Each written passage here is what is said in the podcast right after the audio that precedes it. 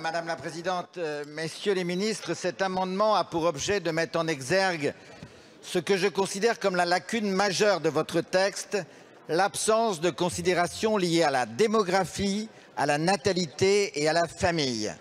C'est quoi un système de retraite par répartition? Ce sont des actifs qui payent la retraite. Et comme on est dans le long terme, les actifs de demain, ce sont les enfants d'aujourd'hui. Donc tout est lié à la pyramide des âges et donc à la natalité. Or, celle-ci s'effondre. 723 000 naissances en 2022. Il faut remonter à 1946, à l'époque où la France comptait à peine plus de 40 millions d'habitants, pour retrouver le même taux de natalité. Rendez-vous compte de la situation. Ceci est lié à la politique catastrophique en matière familiale menée par votre gouvernement et auparavant par le gouvernement socialiste. C'est ça. D'ailleurs, les deux ministres que j'aperçois et sur lesquels mon regard tombe appartenaient à cette majorité. Ils étaient donc, ils étaient donc solidaires de toutes ces décisions prises contre la famille. Et donc, il faut que nous sortions de cela. Il y a un lien logique entre la natalité et la retraite par répartition.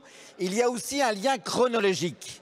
Nos grands anciens dont on parle beaucoup à la NUPS, le CNR, qu'est-ce qu'ils ont fait en même temps Les mêmes années, ils ont décidé en même temps un système de retraite par répartition et une politique familiale extrêmement ambitieuse, audacieuse. Ils étaient les seuls en Europe et sans doute dans le monde à le faire et ça a marché. C'est parce que ces deux politiques ont été menées de concert qu'il y a eu une cohérence dans notre pays. Ces politiques aujourd'hui ont été mises en cause par les deux euh, majorités récentes, socialistes naguère, macronistes aujourd'hui.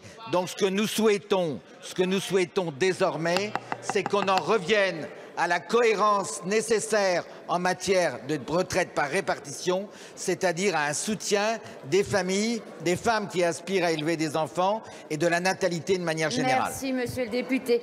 Le sous-amendement 2580 défendu. Madame